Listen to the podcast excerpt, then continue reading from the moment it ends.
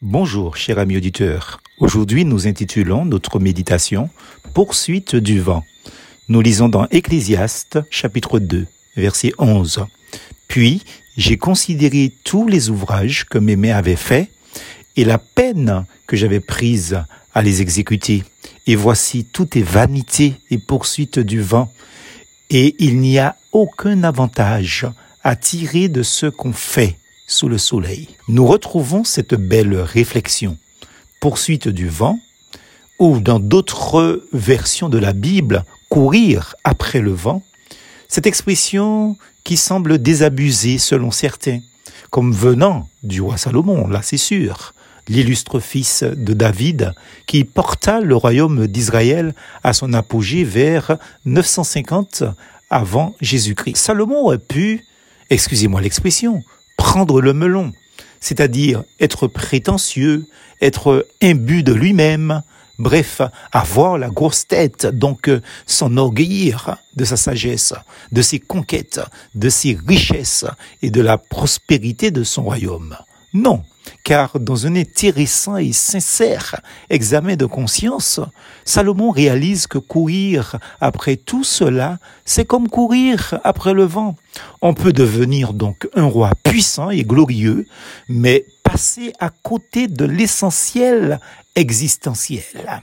On peut devenir aussi une femme influente, un homme important et influent, et passer à côté aussi de l'essentiel de l'éternité. Combien nous-mêmes, d'ailleurs, nous surprenons-nous à courir tout au long de notre vie après le vent, après plus de confort, davantage d'argent, davantage de bien-être, de considération, en fait, la starisation, n'est-ce pas? Plus de beauté, plus de plaisir.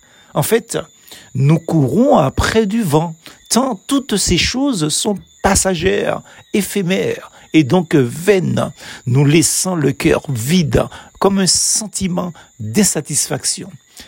Ayons la sagesse du roi David, le psalmiste, d'ailleurs père de Salomon, qui adresse à Dieu cette prière. Je cite le psaume cent dix-neuf, versets trente-six et trente-sept. Il disait « Veuille incliner mon cœur vers tes enseignements plutôt que vers mes intérêts.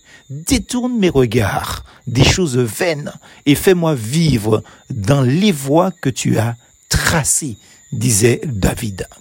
Il est curieux, amis auditeurs, de constater que dans la Bible, un même terme désigne le vent et le souffle de l'esprit. Quel souffle vous anime en réalité? Le vent, c'est-à-dire l'esprit de ce monde, vide et creux comme un tonneau de vin sec et sans une goutte à l'intérieur? Ou êtes-vous animé par l'esprit du Dieu vivant, le Saint-Esprit, le souffle divin?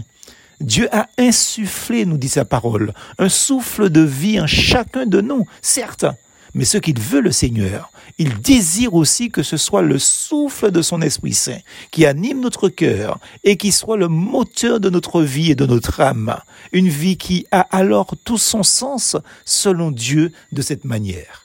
Plus fausse en Jésus.